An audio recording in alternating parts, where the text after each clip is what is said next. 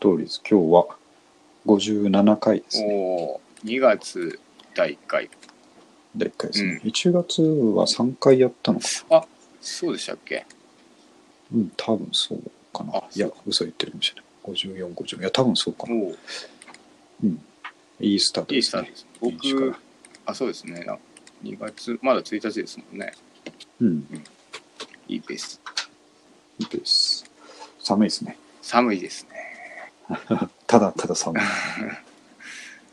あの、なんでしょう。昼あったかくて夜寒いっていううん。のから、うん昼も寒くて夜も寒いになります。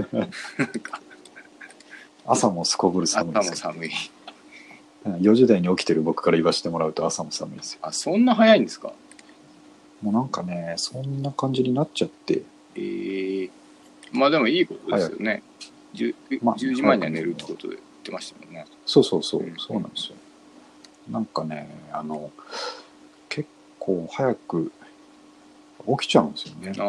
なんかいろいろや嫌な起き方する時があって、いろいろこう、仕事が残ってて頭の中に。ああ、それは確かそうで、はっとこう起きに。て、うん。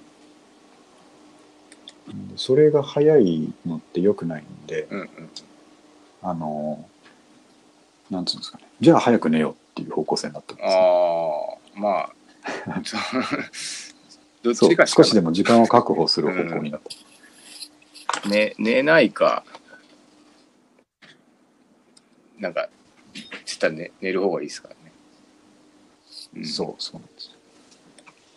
はい。さて、今日はですね、あのーあんまりないかなと思ったら、うん。結構意外とネタが溜まっていて、なんでかというと、この間三上君に言いましたが、あのー日記をね、続けてみようっつって、結局続かずにですね、あのーそれはいかんと思って、はいはじゃあちょっと、ツイッターをうん。もうちょっとこう有効活用してみようとああ、なるほど。思って、。まあ、あれ、うん、でつ、ちょこちょこつぶやくようにしたんですよね。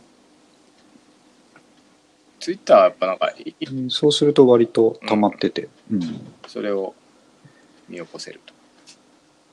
そう今頃です今更ですけど、ツイッターって便利ですよね いや、便利ですね。そう何がね便利かっていうとあの書く分量は一緒だとするじゃないですか、日記でも対して書いてる多分ツイート5回分ぐらいなんですよ、日記ってね。だから書こうと思えば書けるんですけど、あの書いた後そのブログサーバーに上げてですね、タイトルつけたりあのサムネイル画像つけてみたりとか、どうしてもやりたくなるじゃないですか。そうそこがやりたいくせにハードルなんですよね、できないならもう、やれるときやろうと思ってやらないみたいになりますか？うん。そうそうそうそう。そこのハードルが結構あって、じゃあちょっとツイートに戻ってみようと思って。うん。立ち返ってですね、あのもう思いついたらすかさず何か書くっていうちょっと最近ちゃんとしたツイッターのた使いら。ですね。そうそう今何？今時今頃になってやっと。何してるの？みたいなのも。はい。そうそうですね。あこれでよかったんだと思ってやり始めて あのねなんか僕はいはい勝手に、これまた前もなんか言いましたけどなんか勝手にこう色気が出ちゃってというか出てないんですけど、なんていうかあの公式っぽい あ、でもね、あすごい気持ちわかります。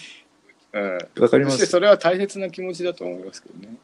うんそうなんですよねあのまあ確かにポッドキャストやってるからそのポッドキャストの公式アカウントなんですけど、そこまで世間一般の公式アカウントっぽくやらなくてもいいんだなって ちょっと反省してです。大切なことだと僕は思うんですけどね。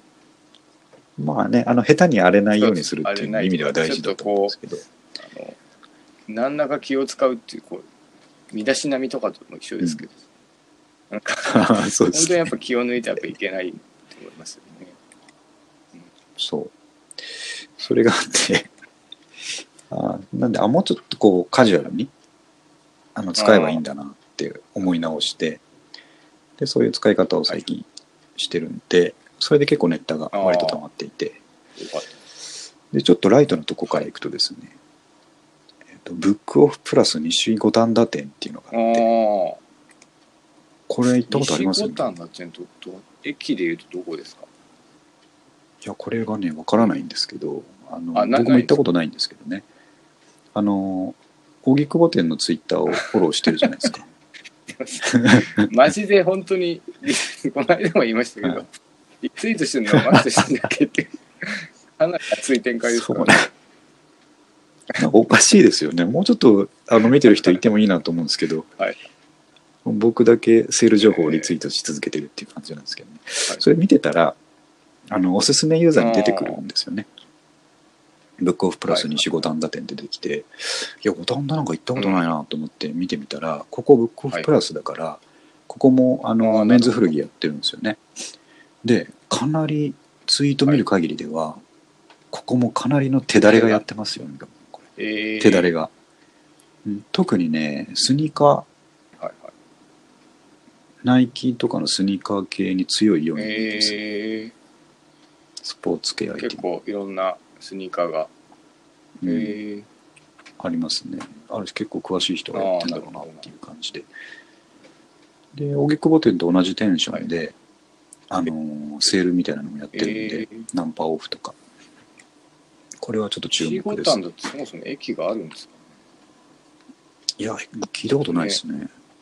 うん。住所が西品川区西五反田って書いてあるんですけど。ブックオフ西五反田。うん。なんかあの、あそっかこれ地図アプリで見るのか。僕、目黒に住んでた時に、まあ、はいはい。五反田隣じゃないですか。目黒と五反田の間ぐらいに、あ、うん。僕ここはめちゃくちゃよく知ってますね。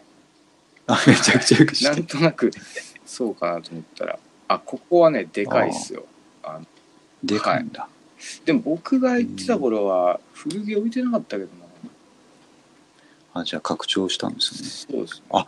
1F2F って書いてありますよ。これトップ画像には。こ2こは階建てか、ね、あの、うん。まあ、10年前ぐらいかな。よく行ってたんですけど、はい。あの近く いきなりどうでもいい情報なんですけど近くにベローチェとタリーズがあるんですよ。あこれ三上君にその当時聞いたな、下手すると一緒に行ってるかもしれないですよ。一緒に行ってない。なんか三上君がそのブックオフに行って、そのなんだっけドトールで一服してまた同じ店に入ってっていうのをやったっていうのをなんか話聞いた覚えがあるんですよああ、うん。それかもしれないですね。うん。なんかここ本当俺入り浸ってたんですよね。まあ、チャリで10分かかんないぐらいで行けたので。あそれは最寄りでしたね最寄りのブックオフでそうそう、最寄りのブックオフっていうんですかね。最寄りのブックオフだったんで、あの、うんそう。で、ここ、なんか、多分、その、実験店みたいな感じでもあるのかな。なんかいろんなことをやってたんですよ。当時、なんか、新品を扱い出し,、うん出したりしてたんですけど、ブックオフ。なんかもうやめちゃったのかな、ニュースになったりとかして。なんかそれもこうやってたりとかですね。あ新品って本の新品。なんかうまあ最近はもうブックオフ自体の力がなんか落ちてきたので、あんまり問題にならないですけど、昔ってなんか、ブックオフはこう、ただ乗りだっていうちょっと風潮があって、うん。はいはいはい。要は出版社にお金が落ちないっていうよそうですね。でなんか、そのなんか対策かなんかわかんないですけど、なんか新品、出版社も実際何個か買った気がするんですけど、あのブックオフ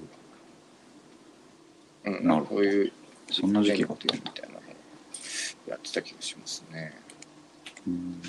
えー、ここは多分そそしたら今度ちょっと一緒に行ってもいい？行きましょうか。気持ちよいぐらいの距離ですよ。ここすごい好きだったんですよ、俺うん思い出の 思い出のブックオフに行かないと。なんか。いやなんかねちょっと見の見逃せない内容なんですよ。かなり。ね。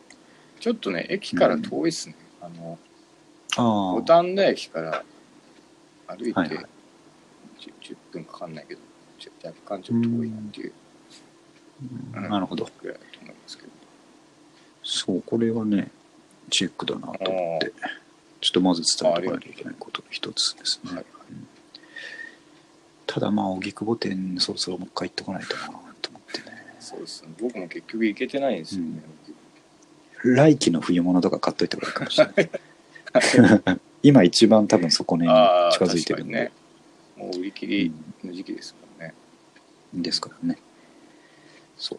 じゃあまあちょっと引き続き西高端立ての動きをチェックするとしてであとですねああとブックオフの話で続けると、えっと、下から2番目のインドカレーとブックオフっていう話があってですね。話があってっていう。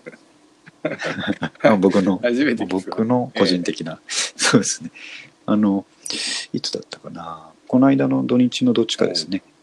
えっ、と初台の方に行く用事があって一、人であのチャリでお使い的な用事があったんですけど。で午前中10時ぐらいに出てですね、で初台なるほど初台ねと思って、あの方向にはあるな幡ヶ谷店がと思うわけですよ。6ぐらいになると。あ庭です。うん。庭ですからね。で、幡ヶ谷店はね、あの小ぶりながらもまだ潰れていない貴重なブックオフなんですけど、でそこにちょろっと寄ってですね、で、本をざっと見ていて、あの短編集ですね、短編のアンソロジーみたいなのがあって、日本のちょっと古い人たちのですね、知る人ぞ知る的な、えー作家の短編集みたいなのがあって、それをもうやっぱ最近僕ね大人の買い方ができるようになってはい。108円のそれ1個だけ買って、うん。大、人だ。元の店を出ることができるんですよね。いつもはね45冊いっちゃうかっていうことで。すはい言っとかないと気が済まないんですけど、なんか最近だいぶ変わってきたのかそれとも家に本が増えすぎたのか。両方でしょうね。両方ですね。ちょっとこう気をつけ始めたんですよね、でえっとそれを買ってあの初台のお使いに行った時に昼ご飯を外で食べることにしてたんでうん一人で、で何食べようかなと思って、あのオペラシティのでっかい交差点山手通りと,、えっと甲州街道の交差点があって、あそこにですね道を挟んで、えっと吉野家とあありますね。インドカレーのターリー屋がですねあインドカレーあったかな。そうなんですよ。道を挟んで対峙してるんはいですよ、した。あのノアとかあるあたりですよね。あそうそうそうあの辺ですあの辺です。えー。あの交差点です、であそこであの、まあ、両方好きなわけですよね、うん。吉野家とうん。ターリーのインドカレー、はい。でまああのそこそこ値段も多分同じぐらいになるなと。吉野家ではいセットにしちゃえば同じぐらい。600円700円ぐらいになるなっはいはい。てどっちでもいいっていう状態で、もう本当にそこでね5分ぐらい悩んでたんですよ。その交差点で。前言ってましたけどあの一人の時はジャンクを食いたくなるってめちゃくちゃ言ってましたよね。そうそうそうそう。う、ん、そうなんですよ。いつもあのいいもの食べさせてもらってるんで、栄養なものですね。感動なんかたまに食べるジャンクがすごい嬉しいんですよね、うんでだからたまにしか食えないからあのキョロキョロキョロキョロあの交差点で。どっちいやマジどっちにしようかなと思ってかなりね不審な動きをしてたんですよね。え信号を渡ったり渡らなかったりみたいな。結局どうしでまあ結果的にカレーにしたんですよね。あやっぱちょっと満足度高いのは久しぶりのインドカレーかなと思って、で、えっとターリー屋のですねカレー。何カレーだったかな？キーマですね。キキーマカレー、うん、で、えっと、時間が11時ぐらいだったんで,、でしかも日曜日かな？日曜日の11時とかだったんで誰もいなかったんですよ、えオープンしたばっかり。ーなるほど。11時オープンで開いたばっかりで結構広い店内あに一人だけ座ってですね。でカレー食いながら、でさっき買ったブックオフの短編集を読むっていう時間を過ごし始めた時にいや俺今なりたかった大人になってるなって思ったんですよね。ああもうその時。ね昔、お理想の大人像ってありましたもんね、うん、ありましたよね。日曜日に何の気なしに、えー短編集を1個持ってですねインドカレー食ってるっていう状況いいですね。が確かに。うん、なあこれは俺何もねなんかあの高望みしないけどこういうのがしたかったんだなと思って、自由な。うん、そうなんですよ。すごいそれで満足度を感じてですね。たっていう話ですね。ふとなんかこう俯瞰して自分を見るっていうのは結構大切なことなんじゃないですかやっぱり。ね、これであれ俺こんなまあははずじゃなかったと思ったら悲しいですからね。やっぱり軌道修正していくし大事なんですよそういうのが。そういうその、で最近ね仕事が忙しいだ面倒くせえだだ散々言っててですね、はい。ちょっとささくれ立ち気味だったと思ってたんですけど、うん。ふとこう落ち着いて見てみるとですね、はい。まあ仕事なんてみんな忙しいんで、うん。うん、たまの休日をなんか思ったように過ごしてるのはいいことだなと思ったんですかね。うんなんかその時の目安としてはい、文庫本を持ってなんかこう、うん気軽にカレー屋に行けるっていうのを一つ基準にするとこう、自分はそうですよね。今どこにいるのかっていうのが分かるかもしれないですね。羅針盤ですね。そうそうそう まだまだこれできてうんるんだよね。ちょっとこれ自分でおかしいなと思った時に自分はそれそういえばできてないんじゃないかと思ったらなんか違う、うこう考え方をするなり違う人生を歩むなりっていいやいい、う ね。いいですね。なる。そう、そんなことをちょっと感じたあ。日曜日があったってことでね。いい話ですねやっぱりね。うん。あの辺もまさに僕住んでたじゃないですか。あ、そうですね。そうだそうだ。で牛野屋って覚えてるんですけどカレー屋さんあったかな？あれはもしかしたらできたの最近かもしれないですね。うん。まあでもいいですよねカレーっていうのはねカレッジがいいですよ。で僕は前もちょっと言いましたけど、あの、サフランライス派なんですよ。あああのなんじじゃなくて。ああいうとこって大体まあみんなね、まあ何あのたまにしか食わないからナン行きますよね。美味しいし。で、ナンが美味しいの十分分かってるんですけど、僕あの黄色いサフランライスになぜかすごいんですよ。はいはい。あの思い入れじゃないですけど執着があってですね。前聞いた気もしますけど改めてそうなんですよ。聞くと結構マイノリティですね。多分。そうだと思うんですよね、うん、みんなあの当然のことのように何あ何にしますか？ライスにしますか？って聞かれて、うん。もうみんな当然のように何って言うと思うんですけどねうん、僕はちょっとライスで 大体。あのカレー屋のなんてやっぱうまくないですかこう。あれだけ食いたいなって思う時ありますね思いますね。あとはこんなに大きいのもらっていいのって思いますよ。どこ行ってもでかいですよね。まあそういうことです。ねとりあえずなるほど。はい。そうなんかねほのぼのした話題はちょっと多いですね。確かに。ねあほんでじゃあですね、我々のあの真骨頂であるべきですね、あのなんて言いますか最近の最新のツールについてとりあえず語ってみるっていう話があるんですけど、あの今日ツイッター僕全然知らなかったんですけど、ツイッターであのリアミツくんがいいねしていてで僕のあれにも流れてきたんですけど、えー、と無料の英会話アプリ、えー、トークスというアプリが、えーついこの1月の29日ぐらいにリリースされたんですね、これ。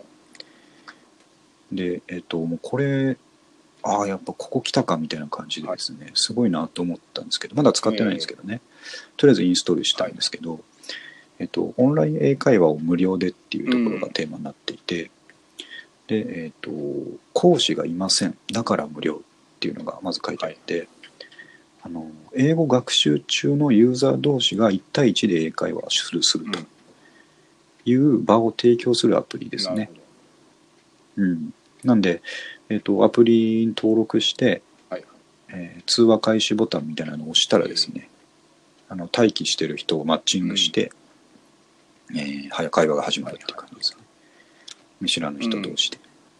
であのなかなかこうかゆいところに手が届いてるっていうか、あの分かってるなと思うのが、まあ、まず一つはレベル別に部屋を用意してるっていうところですね。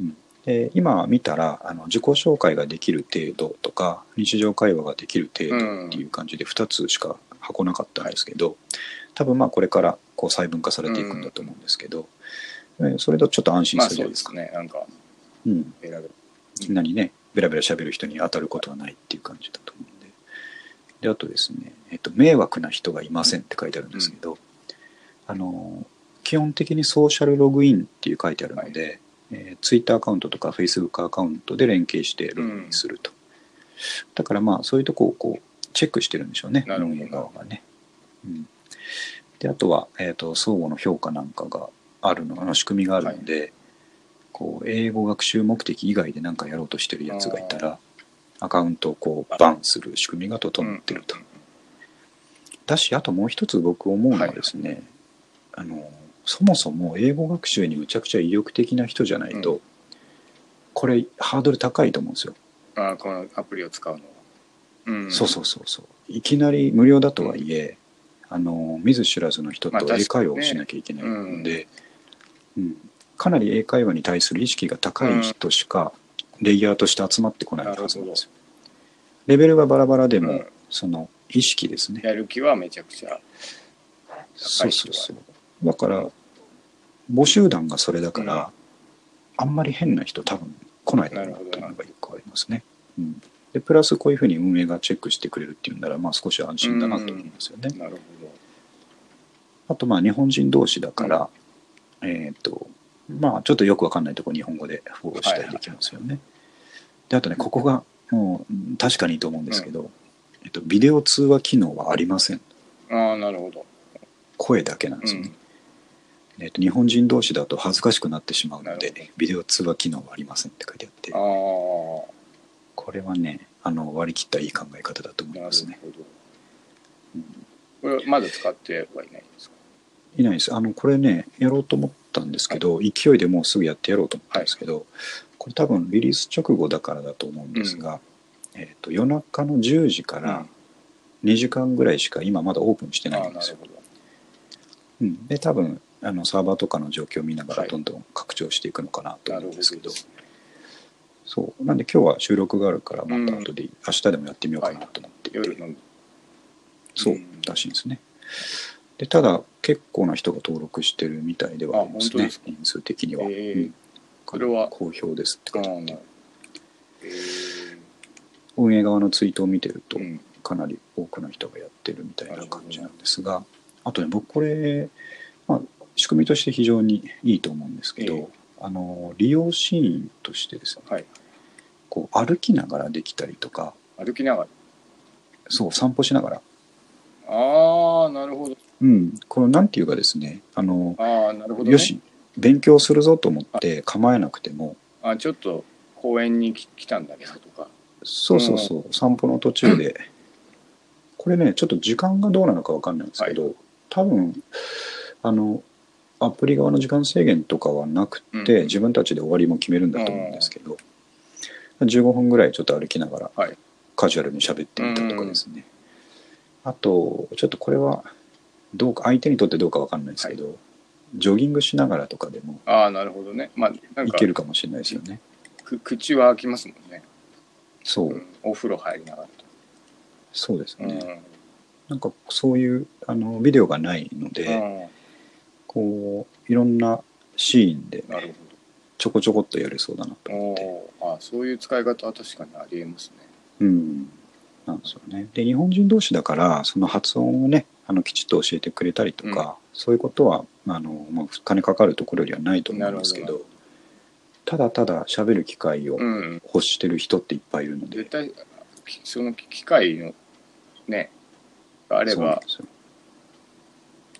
ねしゃ喋ってそれは勉強になりますよね絶対ね。そうなんですよね。慣れの方にね、うんうんうん。あの視点を向けるっていう意味ですごくいいなと思っていて、まあ、僕もちょっと,、えー、とちょっと一回試してみようかなと思いますね。うん、また感想をねはい。伝えますけど。これなんかすごいまあみんな考えてたことだろうけど、はい。ああやっと出てきたんだなみあたいな感じですね。ーこういうの欲しいなって思ってたんですうん、あの昔、うん。これ僕ツイッターにも書いたんですけど、スカイプにスカイプミーっていう機能があってうん。昔ってすごい昔ですよ15年ぐらい前とか僕らが二十歳とかそんぐらいだと思うんですけどあのスカイプミーっていう機能をオンにしとくと、あのウェルカムの状態になるんですよね。検索に引っかかるとこなんですよね。そうそうそうそう。誰でも来いやみたいなあのチャット状態になるんですけど、でそれで外人さんと英会話してるみたいな、うんうんうんあの使い方があってですね、はい。あそれっていいなと思ってたんですけど、あれってまあスカイプなんで、うん結構後半多分無法地帯になったんだと思うんですよね。多分ね。そう。それでなんかこうあの終わっちゃったんだと思うんですけど、でそれをこういうふうにちゃんと仕組み作りしてですね、うん。もう一回こうこの英会話学習の気分の高まりの中ですね出してくる。いいタイミングだなと思って、あちょっと頑張ってほしいアプリですねこれ。はあそうですね。これはそのなんて言うんでしょうそれが普及すると、うん。みんながこう英語で話す機会が増えて、そうですね、まあちょうどオリンピックもあるし、まあうんうん機会だけですもんね。なんかそうなんですね。よ、うん、文法とかね発音とかね、え大事ですけどえはい。まずはこう気合の方が先かなと思いますよね、うん。はい。そんな感じですねあとでもこれねちょっとでもマネタイズどうやるんだろうなってああ思うんですよね、そうですよね。うん、なんか多分やってる最中には広告とか入るわけじゃないと思ううので、ん。あの多分僕の予測では最初最初はっていうか、えー、と無料がベースだけど、うん。課金オプションみたいなのがついてくるんだろうなと思ってますよね。どどの辺で課金ですか？あのですね多分人気のあるユーザーとかああ出てきそう。と話したかったら100円いりますとかですね、うん。優先的にそこにつながるとかね、そうそういう構えになってくるんじゃないかなあと思ったり。あ確かにそれは面白いですね。ちゃんと外人の先生とつながるとかね。そうそう。じゃないとなんか無無料のままいけないですよね。維持できないですよね,、まあそうですね。なんだか、ね。うんうんそんな感じです。はい。はい。じゃああとですね、うん。まだまだたくさんネタがあるんですが、はい。えっと昼休みは昼寝がベストっていう 話題がありました。ああ過ごし方の問題。うん過ごし方ですね。これも結構あの少し前からいろんなニュースとかですね、で取り上げられてますけどこう、うん。昼休みに、えー20分ぐらいの昼寝を推奨する会社が結構あると。はいはいいうのがありまして、うん。であの20分ぐらいの、えー昼昼寝を入れると頭がすっきりしてですね、午後からの能率が上がるみたいな、はいはい。えーとちゃんとこう研究に基づいたようなところを、あの実践している会社とかがあるわけですよね。はいはい。えーっと日本だと枕のメーカーとかがですね枕。ねそう率先して あうのやってたり、うん、っていうニュースがあったんですけど。いい話ですね。それそう。それであの結構オフィスでの昼寝専用の枕とかを出したりとかですね。うんうんうんうん結構あの体勢って大事ですから。寝まある時の体勢。スップしてないとバキバキになりますもんね。そうそうなんですよね。なんでそういうグッズとか売ったりとかですね。はい。あのするっていうようなニュースも見たりしてたんですけど、うん。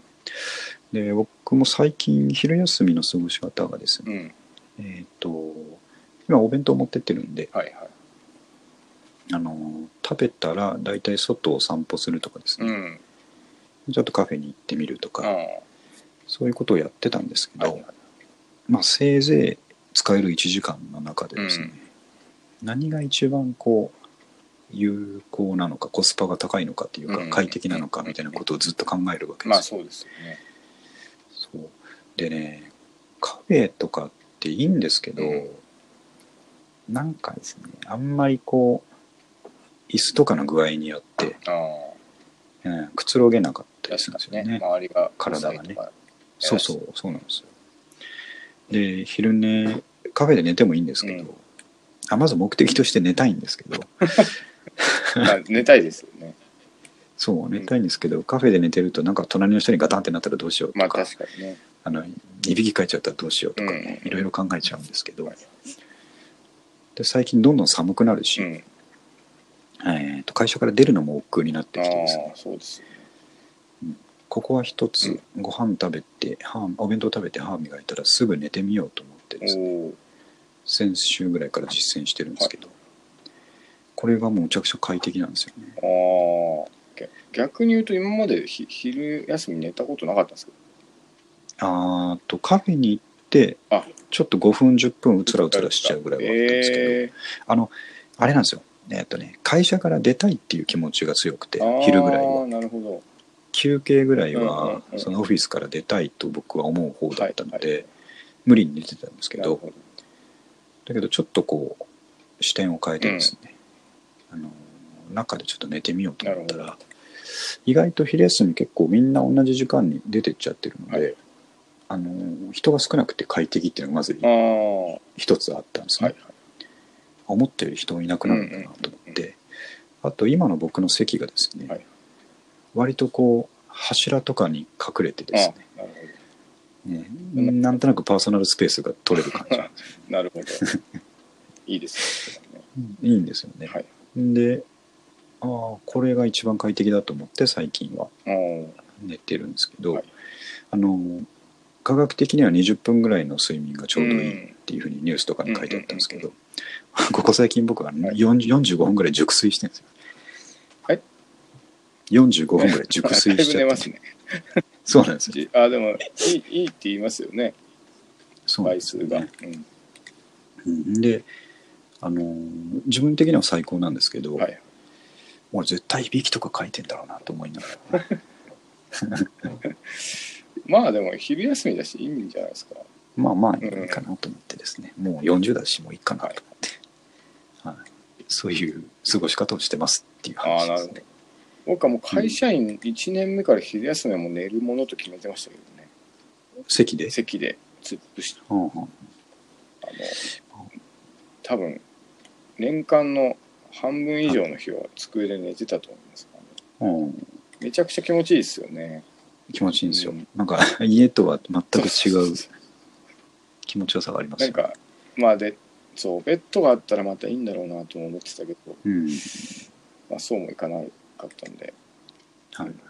でなんか僕のいたま最初の会社はなんかそういうのをみんながしてて、はい。なんかこう気合入った先輩とか、うん。机の下にあの段ボールを敷いてあっていつも。そこに潜り込んで寝たりして い気合入ってるやそうそう。今思うとよくやってたなっていう思いなんかでも午後ちょっと頑張れるじゃないですかやっぱいや本当にね頭すっきりしていいんですよ、りねいいですよね。うん、そうそんなあの過ごし方がおすすめですよということでちょっと。もっとそういうこう世の中が昼寝もっともっとこうん。うもう義務付けられるぐらいの勢いでなればいいですよね。いいですよね、うん。どこでしたっけ？フランスとかでしたっけ？あのシエスタかなんか。ああ。その昼休みにそういうおしゃれな名前ついてて、はいはい。寝るのが普通だみたいな,、うんなあと昼休みが23時間あるみたいな。スペインかな？スペインか。えフランスか、うん。えいいで。すげえなと思ってそんな社会にならないかなって本当に待ち焦がれてますけどね、寝るだって本当気持ちいいですもんね。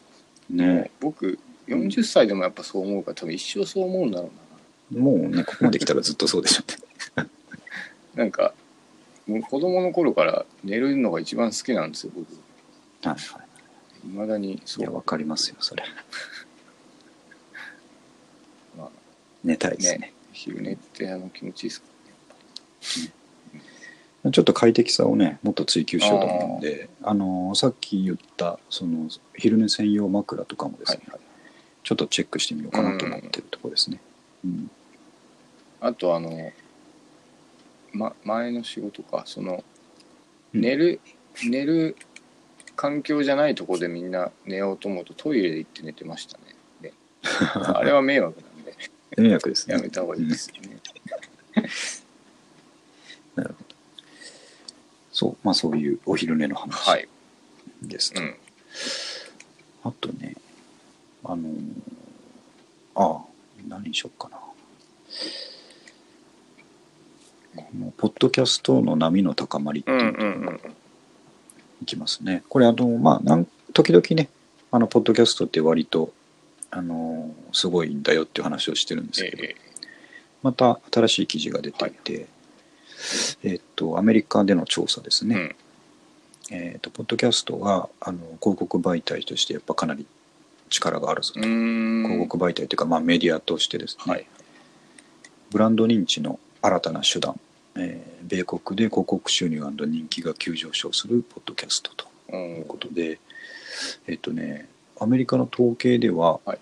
まあ月間延べでポッドキャストっていうものを聞いてる人が、うんえー推計7300万人いると、ええうん。かなり多いですね。人気コンテンツ多いですよ、うん。人気コンテンツは100万人以上のリスナーを獲得していると。う、ん。であとえーっとエンゲージメントと最近よく言いますけどはいはい。そのメディアに対する親しみ度うん。ですね。があのポッドキャストはかなり高いですね、うん、あのちゃんと最後まで聞くとかですね。うんそういう意味での。そうですね、だからこそ広告媒体としてのパワーが強いっていうことですね、うん、これでもなんか周りで聞こえてこないのはなんでなんでしょうね。なんででしょうあね。れでもね。でもあの日本で言うと,、うん。えっと有名なポッドキャストのですね iTunes ストアで上にように来る、上の方に来るポッドキャストとかは、うん、まあ、かなりの人が聞いてるように。だ誰がやってるんですか？そのええあそれやっぱねあの個人ですよ。あこもう一般人がやってるんですか？一般の人がやっていて、そうなんですよね。でもそっか。あとねテック系の人たち、えープログラマーさんとか SE さんとかですね、はいはそういう人たちはそのテック系の重鎮たちがやってるポッドキャストとかをよく聞いてるなるほど。な感じがしますね、うん。まあ、仕事の情報を、そう最新の話題とかね、うん、親しみのある話題ガジェットの話題とかが多いと思うので、まだそのアメリカ7000万だとうん。まあでも聞く人がめちゃくちゃ聞いてるのかなそれとも。だと思いますよ、うん。だと聞き方があのやっぱり家事しながらとか、うん、移動中とかですね、まあ、だからラジオと同じなんですけど、ラジオと違うのはオンデマンドっていうことですよね。聞きたいコンテンツがうん。聞きたい時に聞けると、はいうん、いうことがあるんでね。これ、まあ、もっともっと日本で、まあ、アメリカでこんだけ来てるもまあのっていうのは、ねうん、何年か遅れて日本に来ると思うので、でまあもうビジネスチャンスですよね。どう考えても。ね、あの 我々もねそうですよ前からやってたというなんかその YouTube は最近やっぱ周りが YouTuber を見てるっていう話をよく聞くんですよ、ああ面白いんだよって。うん、だからなんかあ周りも見てる人がいるなっていう感じが。ああ。ポッドキャスト聞いてるんだよね。っていう話あんま本当聞いたことないですよね。ああ確かにね、うん、やっぱまだちょっと趣味人の範囲というか、うん。知る人ぞ知る的なのかもしれないですけど、あの深さが深いんでね。まあそうですよね。エンゲージメントが深いので、これがちょっと広まってくると、はいはい。一大の動きになるなと思いますけどね。うん。でそうするとですね、まあ、今もだいぶやる人はやってるんですけどうん。私もやりたいっていうねあ僕も私もやりたいっていう流れが出てきた時にね。もう完全にコンサルできるんですよあの YouTuber のコンサルみたいな。そうそういうことです、いね、いいそうですもんね。そうみたいそう。な、うん。あのこだわろうと思えばねあの音質とかマイクとか録音機材とかいくらでもこだわれるんですけど、はい。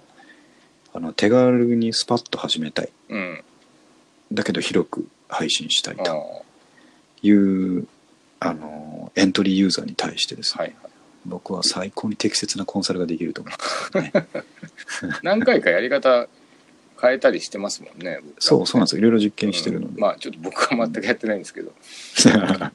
えいいんですよ。僕は好きでやってるから。う、うん、このノウなんかハウはね。ねいつでも待ってますよっていう感じですね。やりたい方は。そうそうそう。相談いただければね。なるほど。はい。確かにこう、僕、そうだな。恥ずかしながら、あんま他の人のやつを聞いたことがないので、ああそちょっと聞いてみますね。三上君とかはねそのテックで一番有名なのはえっ、と、はい。リビルド FM っていうですね。ああ。のポッドキャストあ名前かっこいいですね。かっこいいですよね。僕も聞いてるんですけど、はい。あの iOS の話とかですあねそれもやっぱりあの超、えー、と有名なプログラマーさんだとかあえ SE の人だとか、うん。まあ、Google とか Twitter とか、ー、うん。ああいうところで働いてる人たちがなるいろんなガジェットとか、えー、とあのよく Google とかがですね、うん。カンファレンスやるじゃないですか。ほど。はい。新商品うん発表とかね、ああいうのがあるとその話題について話をして、うんうんバックグラウンドとか深いところを教えてくれたりですね、うん、かと思えばあのアニメの話とか、うん。ネットフリックスあ、そういう話。の話とか、なるほうん、もうコーナン交えてですね、うん。すごい面白い、えー、うん、三上君とかね、うんそのウェブ、えークリエイターだったりプログラマーの一面もあるわけですから。聞いてると僕よりも引っかかるとかあるんじゃないかなと思いますけどね。最近でも全くやってないですからね、僕。あのこれを機に、情報だけでも入れるっていうのはいいかもしうん。かもしれないですれなねい。あの iOS を全然アップデートしてないなんか言語道断な感じだと思います いや、そうなんですよね。大変でしたね。なるほど。はいそんな感じですね、はいはいでねあとはえー、っとですねあ本の話をちょっとしましょうかね、これちょっとえっとツイ,、ツイートしてるの見ました。はい、そうなんですよ。はい読書、これも図書館で両方、あ、違うな。えっ、と、1個目ですね、えー何を買ったの文房具という、えー片岡義雄さんっていうあの80年代ぐらいにすごく活躍されたうん作家さんですよね。この人なのえー何書いてる人でしたっけ？なんか有名なの？いや、書いてますよ。あの、僕も見たんだけど、忘れちゃったな。なんか、うん。僕、そう、いっぱい、あの当時むちゃくちゃいっね、ぱい本出したよしたよね。なんか、うん懐かしい名前だなと思いましそうなんですた。よ。で、えっ、と、その人がうん。文房具マニアなんですよ。えで、えっ、と、その自分が買ってきた、今まで集めてきた文房具ー、うん。を、の写真がいっぱい載ってて、でエッセイ的なことが書いてあるんですけど、はい。もうその集めてらっしゃる文房具がですね、うん。あの僕の趣味にど真ん中なんですよ。ああ、そういうことです。ちょっと前にあのデッドストック文房具を集めてたじゃないですかあ,、の悩みあの流れがあったんですけど、はい。あの時に集めてたようなのと同じようなのをねえ。いっー、ぱいその昔から集めてるコレクションみたいな感じで写真があって、え。ー、もうすごい1ページめくるごとにですねあの色色合いが楽しいというかですねあの海外のそういったデッドストック系の文房具ってやっぱ色がすごくいいんですよ、ね、なるほどなるこれも古着とかと一緒。なんですけど、うん。そうでしょうね、きっとね。そうでなんかあとたくさん揃えることの喜びみたいなのが、コレクター的なのかいろんな、なんか、バリエーションがあって、そうですね。全部揃えたいみたいなのありそうですね。それであの単価が安いのではいあのちょっとずつこう無理なく。揃えていく楽しみみたいなのがあってですね、そうそれがすごくねあの心にくる本だったので、でツイートしたらですね結構あれはあそうだ片岡片岡義雄さん .com っていう、うん。その公式のとこがあの拾ってくれえて、ー、あのリツイートかなんかをしてくれあてたらうん。あのいっぱい文房具好きがですね見に来てくれて、え。ー、うん。今までの僕がつぶやいた中で一番あの反応があったかもしれないです さすが、やさすがですよ、作者を見てるんですね。ええネームバリューは違います、えー。はい。文房具ちょっと。最近買ってます？いやそれが最近ちょっとねサボってたんで、えあの本読んでちょっとまた高まりました、うん。うん。いいっすよね、やっぱり。あだから今日つい今日あの会社池袋の、はい。えー、とパルコの中にうん。スミスっていうですね店があるんですけど文房具とか売ってる。うん。そこ行ってちょっと眺めてくるだけ眺めてきました。うん、こ前やってたそのデッドストック祭りがねもう終わってるんでうはい。そういう意味ではちょっと欲しいのが見つからなかったんであすけど。ー。あそれでえっとデッドストック文房具とか、うん。あの海外文房具とかで検索してたら、はい。えー中野とか高円寺とかも結構あるんですよあ文房具屋さんが。そうなんですよ。えなかなかこだわりの揃えてるところがですね、ー、うーん。うん。あのパル商店街の横の方に入ってたとことかにあるのを調べてですねあ行ってみようと思ったっつうのがありますね、うんうん。えー、意外にあるんです。かまあでも文房具屋さんっていうのはどこにでもなんかありますもんね。でそのいなんていうんですか。一つの特色としてはい。そういうのを出すっていうところはあるんでしょうねですね。ん面白なそう。なかなか良かですねうん。あのなんか写真パラパラ見るだけでもすごいいい本でした。はい。あともう一個はこれねブックオフで買って108円で買ったんですけど、はい。えー、と週末企業っていうですああねこれも当時流行ったこの本多分僕読んだと思いますね。ああこれね2004年とかですね。はいはい。もう15年ぐらい前になりますね。うんうん。だからあのーササラリーマンもですね、はい。えっともう一つの週末企業という武器を持って自立しようぜみたいな話で、あのなかなか面白いんですけど、はい。あの時期が時期なだけに、うん。あのぜ絶不況の時の本なんですよ。ああなるほど。リーマンショック前か前ですけどあの就職氷河期とか、あのどんどん終身雇用うん。制度はもう終わりっていうのがはっきり見えてきた時期みたいな感じなので、今とはだいぶちょっとそういう意味で背景は違うんですけど、うん。でもあのー本の趣旨として、うん。えっと、副業して稼ごうぜとかですね。うん。そういうことよりも、うん。あのー自立するために、うん。うん。で会社に何かあっても余裕でいられるために、えー週末こう自分の好きなことをね、休みの間でもやってられるような好きなことはい。をお金にするような方法を考えていこうぜっていうような内容だったので、すごい面白かったんですよね。うん。うん。ねなんか僕もどんなことが書いてあったか忘れましたけどはい。なんか何らか覚えてるので、うん、まあ、でもこれ面白いですわ。あと当時の言ってることとの答え合わせが10年経つとできてるかもしれないですねああそうですね。この本が言ってることがうん、果たしてどうだったのかそうですね。あのそういう観点で見ると結構正しいことを言ってるなと思いますな、ね。あうん、あ間違ったことは言ってないってい言ってないと思いますね。うあそれはそうあと結構具体的なことをいろいろ教えてくれてるんですよね。あの個人で、えー、と会社を立ち上げるとしたらうん。あのどんな形態があるかみたいな。あの、株式会社と合同会社とうん。合資会社とはいの違いとかですね、個人事業主でやるのと会社にするのとどっちがうん。いいかみたいな話とかですね、なんかあのそんなことをやろうと構えてないもののうん。読んでるとすごい勉強になって面白かったですね。でこれを、うん。あの会社の実績で読んでたりしたので、はい。会社の自分の席でですね これを読んでたりしたので昼休みに読んでたりしたのであかなりビクビクしながら読んでた確かなかなか会社で読むのは勇気がいりますよね。いりますよね。うん、だから何の気なしに聞いてくれる人もいるじゃないですか「おお何読んでんの?」はいいはい。うん、言えないなと思って。確かにそう。あともう一個ちょっとビビったビビっていたのははいはい。これがポロッとポケットとかバッグとかから会社で落ちるとするじゃないですか。はい。したらですねあの落とし物として多分メールが回ったりするんですけど あの 1F の廊下に、えー新書が落ちてましたと。心当たりの方はお声かけくださいって総務からメールが来るとするじゃないですか。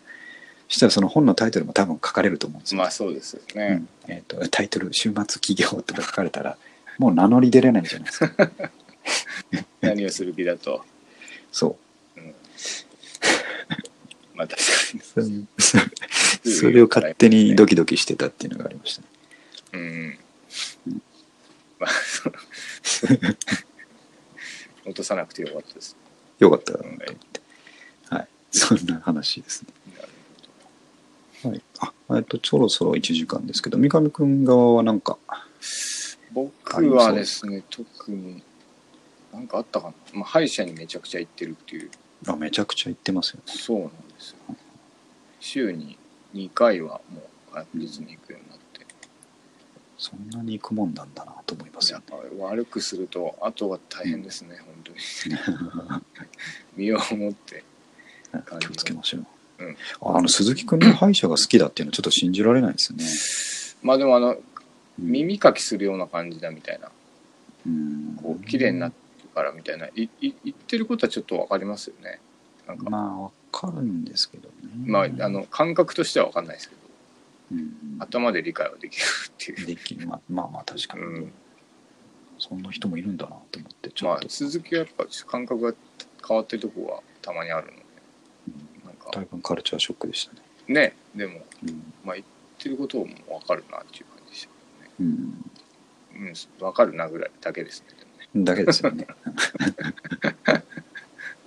そうそうそうそう歯が痛いしあと引き続きお尻も痛い。でもね大丈夫ですね、なんか今日だっけな。ちょっとしげしげ見てみたんですけど。いはい。しげしげ。やこう定期的にねはい。そうなってしまうんですよ。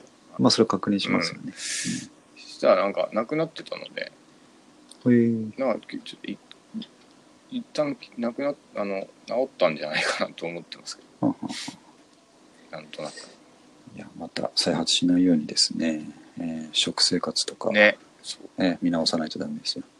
そうなんですよね。まあでもその説は本当にご心配しました。まあ、ちょっと震えましたよ。さすがに、まああの歯の時が一番多分心配。うん、まあそうっすね。かけたかなって気がしますけど。今日寝れるのかな三上君って思ってました。よ 初めてでしたねあんなもう老倍ということすいません一番で。何もできませんっていう。の、まあちょっとお大事にしてくださいよ本当に。うんまあ確かにね。まああのもう特に今はめっちゃ悪いところみたいなのはないので。ああよかったです。大丈あのやっぱなんか厄年ってなんかあるんですかね。夫ねうん。感じますよね。感じますねあとインフルエンザがねあ猛威を振るってますけど、うん。うん、僕はなんか全然大丈夫ですね。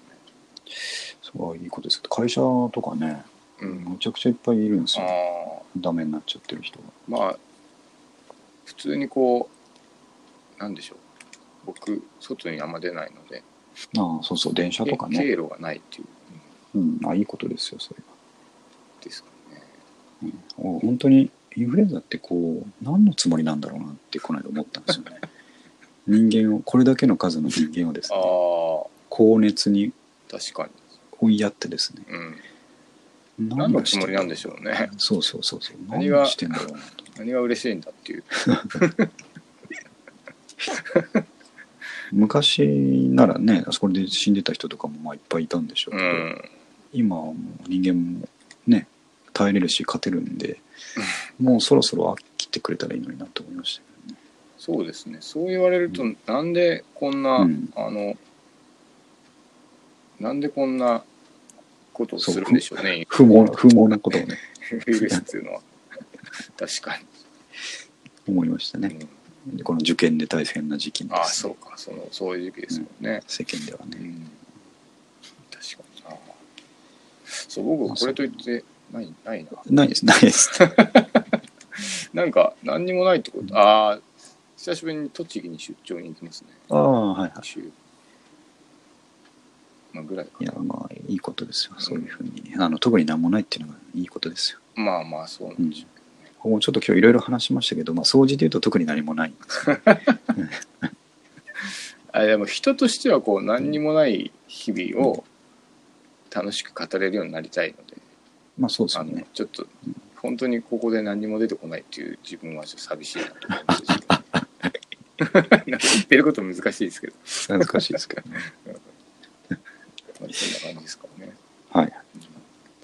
じゃあちょうど1時間ぐらいなんではい。第57回だったかな。はい、終わりたいと思いますが、はい。まあ、2月なんで、また、まあ、あの最低2回はめどにしつつ。おで僕ねあの言ったようにいろいろツイッターで思いつきをつぶやきますんであなるネタも尽きないと思いますからまた引き続き反応していつつ。やっていきましょうよ。了解しました。はい。じゃあそういうことではい。明日はすごいあったかいらしいのでああ嬉しいですね。嬉しいですね、うん。ちょっと外に出たりしながらはい。やってみたいと思いますんで。はい。はい。じゃあ終わります。はいはい、ありがとうございます。はい、ありがとうございます。